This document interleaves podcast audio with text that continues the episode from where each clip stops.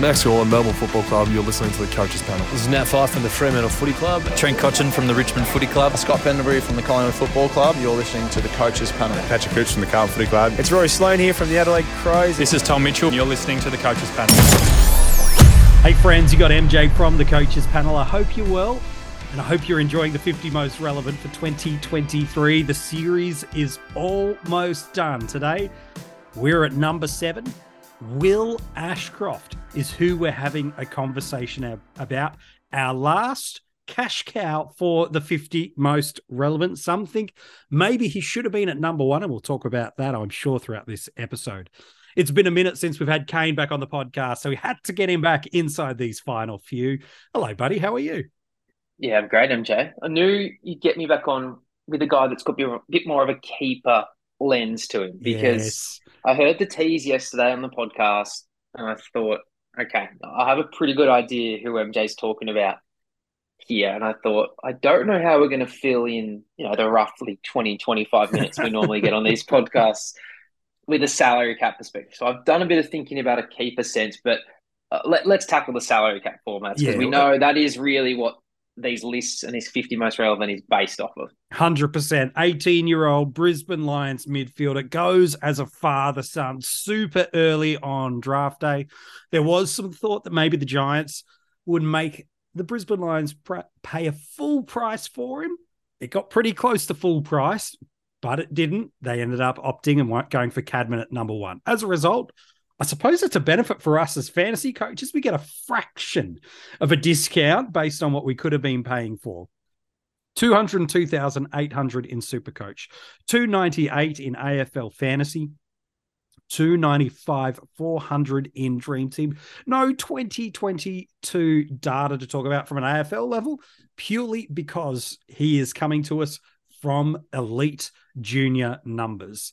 And I think, Kane, to talk about him, yes, we could wrap up this podcast quickly. He's the best midfielder in the draft. He's the number one cash cow. Just go get him. But there's a lot of reasons for why the community's so excited about him, isn't there? He's one of the most well rounded midfielders to come out of the draft. While not tall in stature, his reputation is as big as anyone. Um, strong in the contest, quick, clean, powerful, good user of the ball, really neat skill set of left and right, makes good decisions all of the time, brings his teammates into the game, creates separation, makes things happen when it's just not seemingly being done. If there's a pack, Ashcroft is at the bottom of it, either with the ball or around the guy that's got the ball applying defensive pressure. He is every bit as good as the last couple of elite midfielders we've had through. And my goodness me, I don't think there's many salary cap teams that are brave enough to not even think about not selecting Will Ashcroft this year. Ah, spot on, MJ. You look at the junior pedigree first; it's off the charts. It's as good as we've seen. You know, averaging mid thirty-five disposals a game, like that's just outrageous at every level. NAB league, national champs, just dominated. And then you throw in the fact that he actually got to play three games for Brisbane in the VFL, and he averaged 103 in those three yeah. games. You know, against guys that he's going to be lining up with now. It's just super, super impressive for an 18 year old to be doing that. Not just, you know, one, you're playing in a team you've never played in before. You're rarely training with these guys, and you slot in. You're going at 27 touches a game three marks, five tackles, kick two goals across those three games. Like it's just so well rounded. And that's what's so impressive about him. It's not just well rounded in scoring, but it's well rounded in the way that he accumulates that score, as you mentioned, inside, super clean, super tenacious. But he also does have a bit of that burst to get away from a contest and clear that sort of congestion and, and set up the play for his team. So it's ultra impressive. Um, you know, he would have been worthy of a number one pick, but we yep. know with the way the situation fell with the father son, he's given us a little bit of a discount. You know, two K and AFL fantasy, but it all does add up. Yeah, every think, few thousand dollars works. Yeah, yeah, but also, MJ, I think the other thing that's that makes him so interesting and so important and so obvious for so many coaches is the situation. Because this yeah. is the Brisbane team that, for mine, um, they've got a lot of names in that midfield. They do, but I think they haven't really settled last year on what that centre bounce mix is. We know that Lachie Neale's a constant. We know that Josh Dunkley's come in and we believe he's going to be a bulk centre bounce player. He provides something a bit different. He's a bit taller. He's very physical. He's good in the air, can go forward and take a mark. But we did see a regression from Jarryd Lyons. You know, I know he's been battling some injuries last year that held him back, but he's also mm. 30 plus now.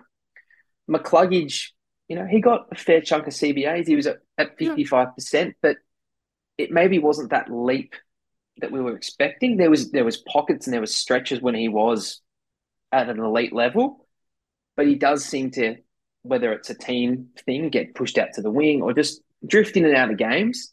And then below that, they're guys that if you want to push to that top top tier, mm. I think you either need to look past or you need to just find a different role from the team. You know, you think about Matheson and Robertson. Yeah. They just they come in, they do bits and pieces, but they don't ever move the needle. I thought Jarrod Berry's final against Melbourne was oh, sensational. Oh, it's brilliant. But then again, you look at the role he played. You know, he goes around two, 72% CBAs, 64%, uh, 44%, and then 62%. Mm. And then he's he's getting zero or at best in the high 20s all the way until that final against Melbourne where he had 59%. And then in the final the next week, he's 29. So he hasn't consolidated that role where he's a 55, 60% CBA guy and no, bringing no. that consistent level. He often gets put on the outside, he's bits and pieces all over the ground. So me, for me, Ashcroft is a guy that can walk straight in and take on 50 plus percent of CBAs. You know, allow a guy like Rayner to stay forward. You know, did that experiment really work? Probably how they hoped. Now he's coming off an ACL. I thought he was sure better he was as the year went on, but it wasn't as dynamic as I think they thought using the likes of Rayner, Bailey, and Zorko through that midfield. It wasn't, you know, earth shattering to opponents. I think Rayner and Bailey keep them inside 50 for the bulk of it. Yes, they can push up, totally. but they're so dangerous in there. And that's such a strength of Brisbane, isn't it? They've always been a really high scoring team. Yeah. And they've got so many targets up forward. I just think let those guys do that. You know, they're so dangerous in the forward 50. Zorko, where does he play? It seems like it's at a half back or a half yep. forward now. It seems like McCluggage and Berry are more wingmen that play bits and pieces. Fair. So for me, there's a void there where Ashcroft can come in in the first season with this scoring pedigree and actually play a role that he's played in juniors because we know MJ. That's often the hard thing with these rookies, isn't it? Even the ones that have massive numbers. Yeah, correct. It's very hard to walk in and get that same opportunity at a junior level. They're in at every centre bounce. They're yeah. the star player they're the one that their team. Well, there was a game for. last year in the NAB League where he had 51 disposals. So as an accumulator, he's got no problems. He averaged 29 disposals in his three VFL games last year. Um, he averaged 30 plus disposals in 11 of his he had 30 plus disposals of 11 he's 14 averaged mid 30s in both the vic metro championships in the national champs and in nab league for sandringham dragons. So the reason these stat lines sometimes with juniors we can get carried away and kane's beautifully articulating it for us is because they've got the role. What we're highlighting is two reasons for why the community are rightfully so excited. There is a narrative and room for him to get the role to really pick up points. And there's probably probably two, you could say three, but probably two really high end midfielders that we've had that have come in with comparable junior pedigree to him. And I'm alluding to Sam Walsh and Nick Daicos, really over the past four or five years.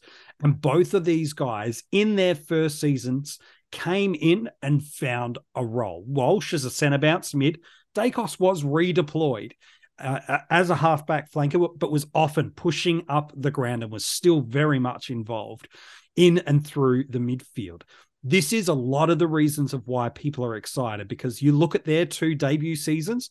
Walsh goes a 93 in Dream Team and Fantasy.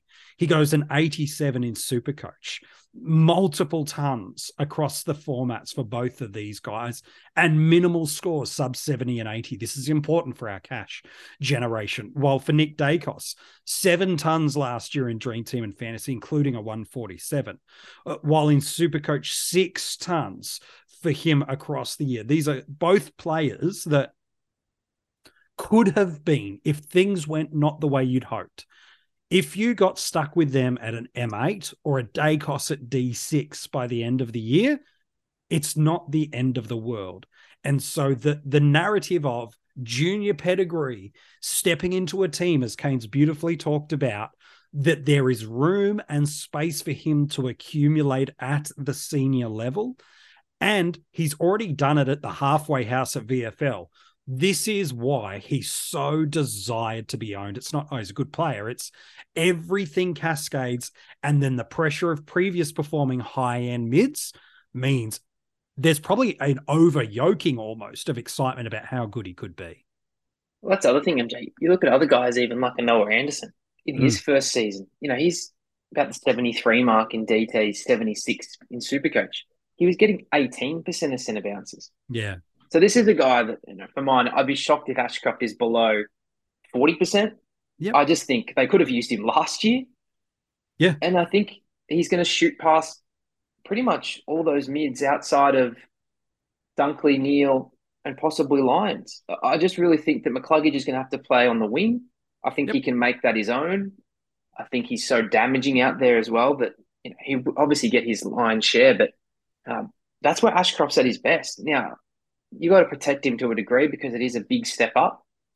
But this is a team that's pushing for the now. They've got so many pieces. They've invested so much in the now, and it does feel like the timing's right for a lot of their players. You know, it would be a really tough blow if in three years' time, you know, we see the back end of of Neale, we see, you know, Harris Andrews, we see a Joe Daniher, Charlie Cameron. Um, these are all super, super players when they're up and going in their respective positions. So mm. uh, the time's now, and I think, you know, in that sense, unlike a Gold Coast who are saying, let's gradually build these guys in. I think it's whoever's best is going to play. Yeah. And that's another thing which, which that's huge with Ashcroft is he was out of school last year. He was a professional footballer last year without being on an AFL list. He was all footy. He was all preparing to be on an AFL list. And as I said, yeah. he got a taste of VFL. He got to train with Brisbane throughout the year. He got to do all these things and get his routine and habits like a footballer. You can't tell me he doesn't know, didn't know last year.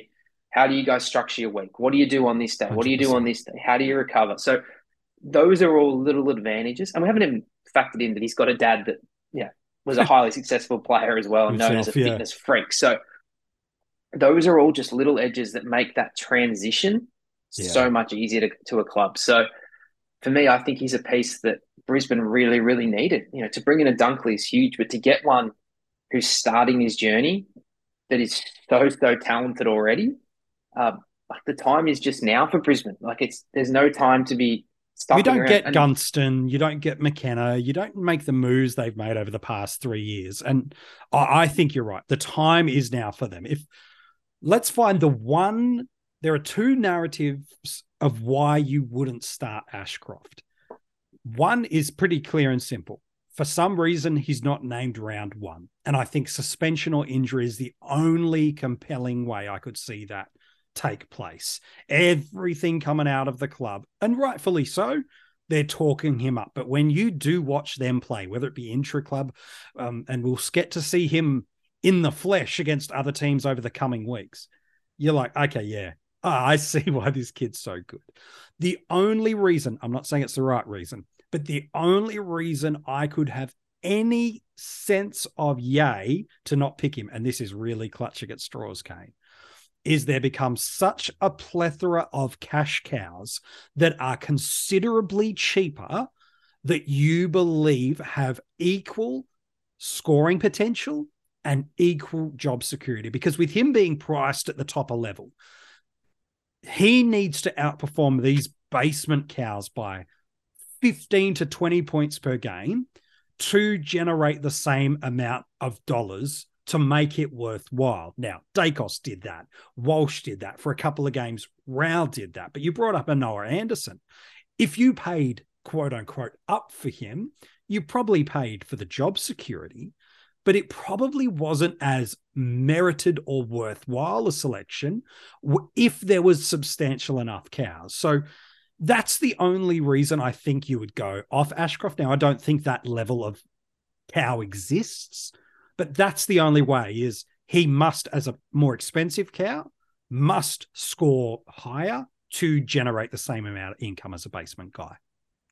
Yeah, and that's spot on, MJ. Obviously, in AFL fantasy, when your bottom is 200k and he's you know just under 300, it's a bit easy to pick him there. Whereas you know you contrast to a super coach, yeah, when the basement is near half his price, that's where those things do get, you know, again, if they if they're there and they click and they're at that basement price, which is only going to become more pre- prevalent, you'd think with the SSP guys often being brought yeah. in for a reason, especially if they're mature age like a Nick Martin.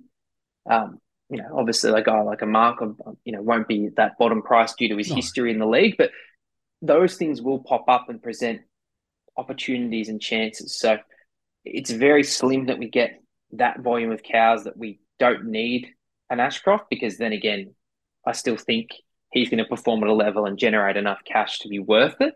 I do too. Um, but you know, in some formats, if there's enough there, or if you're enough mid-price madness that you don't think you need that volume of cows, and we know what happens, MJ, those days before the first teams come out, and as the round progresses, people go, "Oh, 10k here, 60k there. Yeah. Crazy things do happen. But I would be shocked if everyone who's playing the game seriously doesn't have Ashcroft in their team.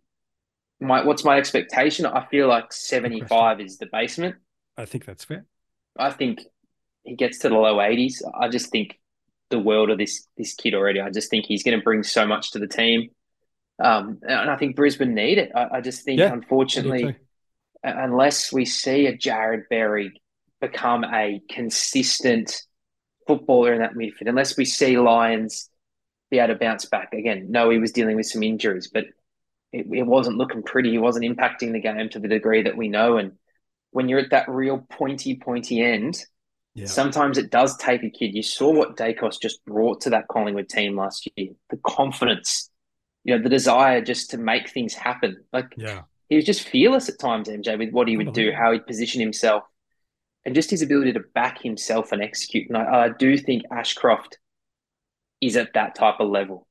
Again, you couple that with opportunity. If if he was at a Fremantle, if he was at a Carlton and Melbourne, Melbourne and yeah. you go, hey, there's four or five guys that yeah. are, you know, 150 plus games at the level. If you look at a Melbourne, Carlton's got a few of those guys that are 100 plus. Yeah. Fremantle's got some some young stars in Brayshaw and Serong with guys like Rhodey, that's a mature body, O'Meara, Fyfe. two really good rucks. You know, you're down the pecking order, but but yep. I truly believe he could come in and be that third or fourth centre bounce guy and make something happen. I, yep. I really, really do. So um, I think you'd be crazy to to deviate unless he's the most you've got a crystal owned... ball and know something yeah. that we don't look, he's the most owned guy in the formats, and and, and I don't see that it's changing. Warranted. Um, because everything about the narrative of him is warranted. Uh, I, I did an episode, uh, joined uh, the guys at the Jock Reynolds podcast uh, a couple of days ago, and they're doing some great stuff. Wherever you find your podcast, you can go and stream what they do for super coaches. And I was on that episode, and someone was asking a question about looking for a point of different cash cow. And um, Damo, who was one of the hosts, made this beautiful point, or Clarky, I can't remember which one. Uh, shout out to both of your boys. And he just said, You're not looking for point of difference in your cash cows. You're looking for cash generation. So don't overcomplicate the game. Pick the best that are going to do that. And Ashcroft is that. It's why he's 60 plus percent ownership. It's why he will be an on field cash cow. It's why even if he starts with a 60 and a 60, people will not deviate off him because he appears to be the best cash generation option that we know at this point in time of the year, and understandably so. And it, MJ, even if he's not the best, as we said, you're going to need, let's just even go flying through the benches. You know, you're going to need eight there. That's eight players is on, on your bench that are rookie price. Mm-hmm. You're probably going to want another, I'd say at least five to six to seven on field. Yep. You're going to have 15 rookies Mhm. better than him. Come on now. It, it's just not going to happen. So Like we said at the It- top, we, we really could have made this 30 second episode, which was pick him. Uh, number Yep. six is tomorrow, but but we wanted to give you a little bit more undercurrent underneath the surface of mindset, thought process, conversations. Let's talk and about MJ, maybe that is a factor if you're a fan of a McCluggage or you're Yeah, a sure. fan of a Berry or a Lyons. Like this is a guy that I do think is going to have a sizable chunk of this midfield role. I do too. Yeah. It's going to disrupt other things in terms of who gets in there because I just Yeah. think, frankly, I do think he's better. Now, is he going to be consistent the whole year? But no, he's a kid. at his price, I think this is the type of thing you hear is like if you've got guys that are doing sixes and sevens, that can only get you so far. Now, this might be a guy that starts out at a four or a five, but his He's potential's a nine or ten. And if Yeah. he gets that going in the back half of the season, and in particularly in finals when they're making their push, I Yeah. think that's where Brisbane's at. I think that's why they, well, they got this guy fell into their lap. But yeah. you throw a Dunkley in, and you're going, Gunston. this is the type of stuff. We know he can kick goals. Yep. We know when everyone's healthy in defence, and Harris Andrews, if he gets back to his best, he's probably a victim of his own high performance three or four years ago, but he's still a quality defender. There's enough run and drive. And I think now, MJ, it feels deep, doesn't it? That Brisbane Yeah. squad. It It feels like it's 32, ready. 35 deep where you go, okay, there's some young guys that have had a taste. There's Yep. some guys like McKenna that have shown they can play. Yep. There's some guys, you know, that have been in and out of that team. You feel like if you don't even have to use a Matheson or a Deven Robertson in your midfield, and those Amazing. guys are, are coverage, that's probably how you get through a 24 round season now. So yeah. um, he's a fascinating player, and it's fascinating what it's going to do to that Brisbane team because it feels like it's now or never for them. It really yeah, it really is. Uh, on draft day, normally in a single season draft, first year players aren't really considered. They're, they're late stocking stuffers in the end at best. However, again, the Daicos and Walsh contrast will be front of mind for coaches. Walsh became someone you were happy to put on field year round in his debut year. Daicos became probably someone's D2 by the end of the season. Absolutely loving it. So normally it would be in the late teens to 20s on draft and a single season.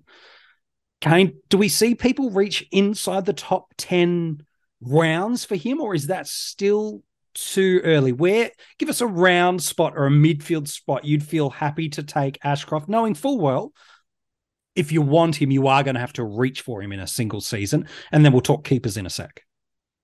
Yeah, I don't think the first 10 rounds, MJ, you'd be inclined there unless You're giving the first away a 10 lot rounds is an, eight, is an for it. 18 team league. But if we're sticking with the 10 team league as we normally do, I think that's a bit of a reach. Yep. Um, you know, because for mine, you'd almost need it to be, you know, five defenders, seven mids, one ruck, and five forwards on field to make him, you know, quite worthwhile. We know a lot of people do play, you know, a lot shallower than that, where it's only four mids. Um, but for Hmm. me, I think, you know, I've got him in those low 80s. So for me, with the way it usually works out, by the time you get to the 70th mid, they're in the low to mid 70s by that point. So he's really wrestling as an M6. Yeah.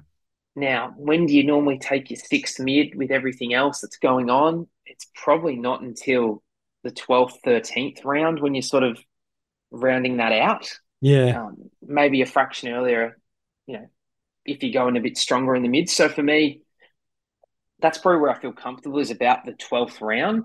Yeah. And probably what I'm hoping for there is that he actually starts forward Picks up some back. DPP. It's probably yeah. more likely Ford gets the DPP and then is an 80 guy because if he's an 80 guy with Ford status in particular, that's he's probably worth more of a seventh or sixth round even, to be honest, because if he's producing that at the back half of the season, you know, he can he can go with those types of guys like a Gulden and get in that type of range. So that's your real wishful thinking. I think, you know, MJ, you'd feel a lot better, wouldn't you, if he's a bench guy? If Oh, he's 100%. if he's your eighth, if he's your eighth, if he's your eighth mid, and you sort of just have a look, see how he goes, you can always get those mids that are just solid seventy-five to eighties. Uh, I wouldn't mind taking him just for the potential that if he does go eighty-five to ninety. yeah. But again, I wouldn't I'd be probably grabbing another guy that's just sort of a boring type of pick. You know, an Isaac Smith in the past where they're just totally low 80, you can play them. Ed Curnow was that perfect guy for Perfect years, option. MJ, that you just drop him in there.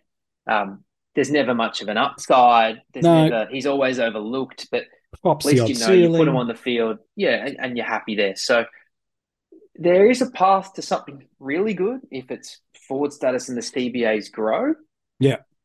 But again, you don't really want to be banking on that, even if it is a deeper league. I- I just think Yeah. you need a bit more stability because you start getting to that range, MJ, and there's even guys like you know Dylan Stephens. Well, Jacob Jeremy Hopper's probably Sharp. still around in that early teens part exactly, potentially. Like, like, uh, Hopper's a guy So- that I'd feel much better with. Just the Yeah. new club, the, the the health, and all those type of things that he seems like he's going. So that's where it gets hard with an Ashcroft.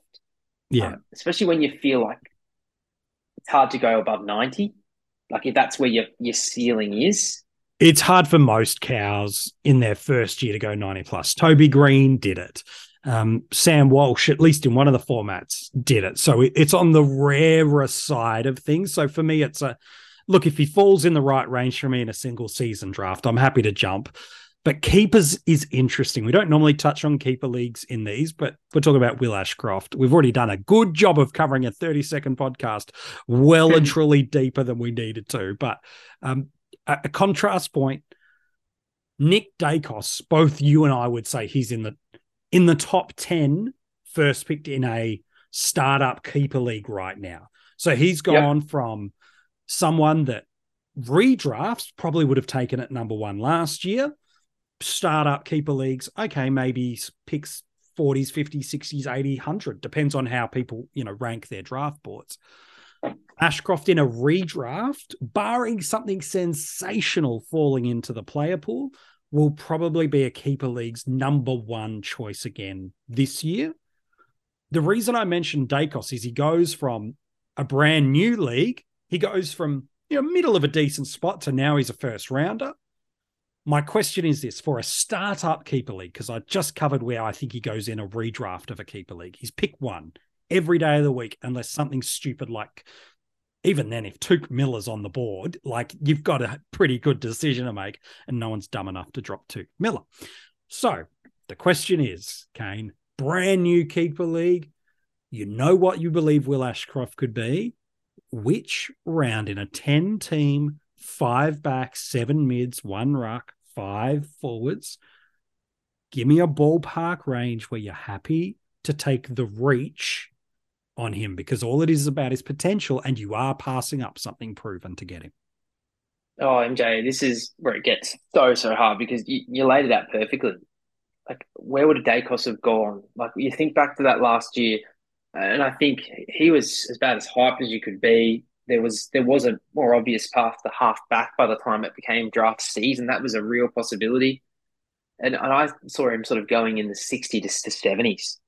And you f- flash forward one year, and that's an absolute steal. You know, Yeah. you've got a top 10 guy, you've got someone that looks like they're just going to be in and around that mark every single year. So I guess your question is the, the guys that he's fighting with, if he wants to be a top 50 guy, which we know we've spent a fair bit of time discussing mm-hmm. over the off season doing the updated 50. And, and he's going to clash with these guys like a Jy Simpkin, like a Davies-Uniacke, like Yeah. a Chad Warner. Gulden, Now he's young, exactly, and he's he's obviously younger, which in a Yes. keeper league can be a good or a bad thing depending where your team's at. but I do think the scary thing with an Ashcroft that maybe some of those other guys might not have is he does have all the traits to be a 110 plus. And there's not many guys that can be a 110 plus. And for that reason, I think he has to be inside the top 40 picks for me. He's probably he's probably a fourth rounder, which which sounds insane to be in like in the 30s sure. but that is just the talent level you're getting. Yep. And, and the thing we always say with these guys is there's always going to be a buyer. There's always going to be a buyer with these type of guys. You know, if if a Warner stagnates off and he just, you know, he goes at 90 next year, all of a sudden people start thinking, oh, geez, he's so impactful, but he might not be that fantasy type of guy. You know, Yeah. Jy Simpkin, oh, he might just be that real solid, you know, low hundred. This guy And everything we can see at this stage says he's a fantasy player. He's Yeah. a magnet. Yeah. Like those are so hard pieces to get. Yep. That I think I'd already have him in the top inside the top 40 picks. What what about you, MJ? Because I know you think about this stuff a lot too. Yeah, I do. Look, I, I think you're you are reaching for him there. You're you're saying no to a lot of very good stuff.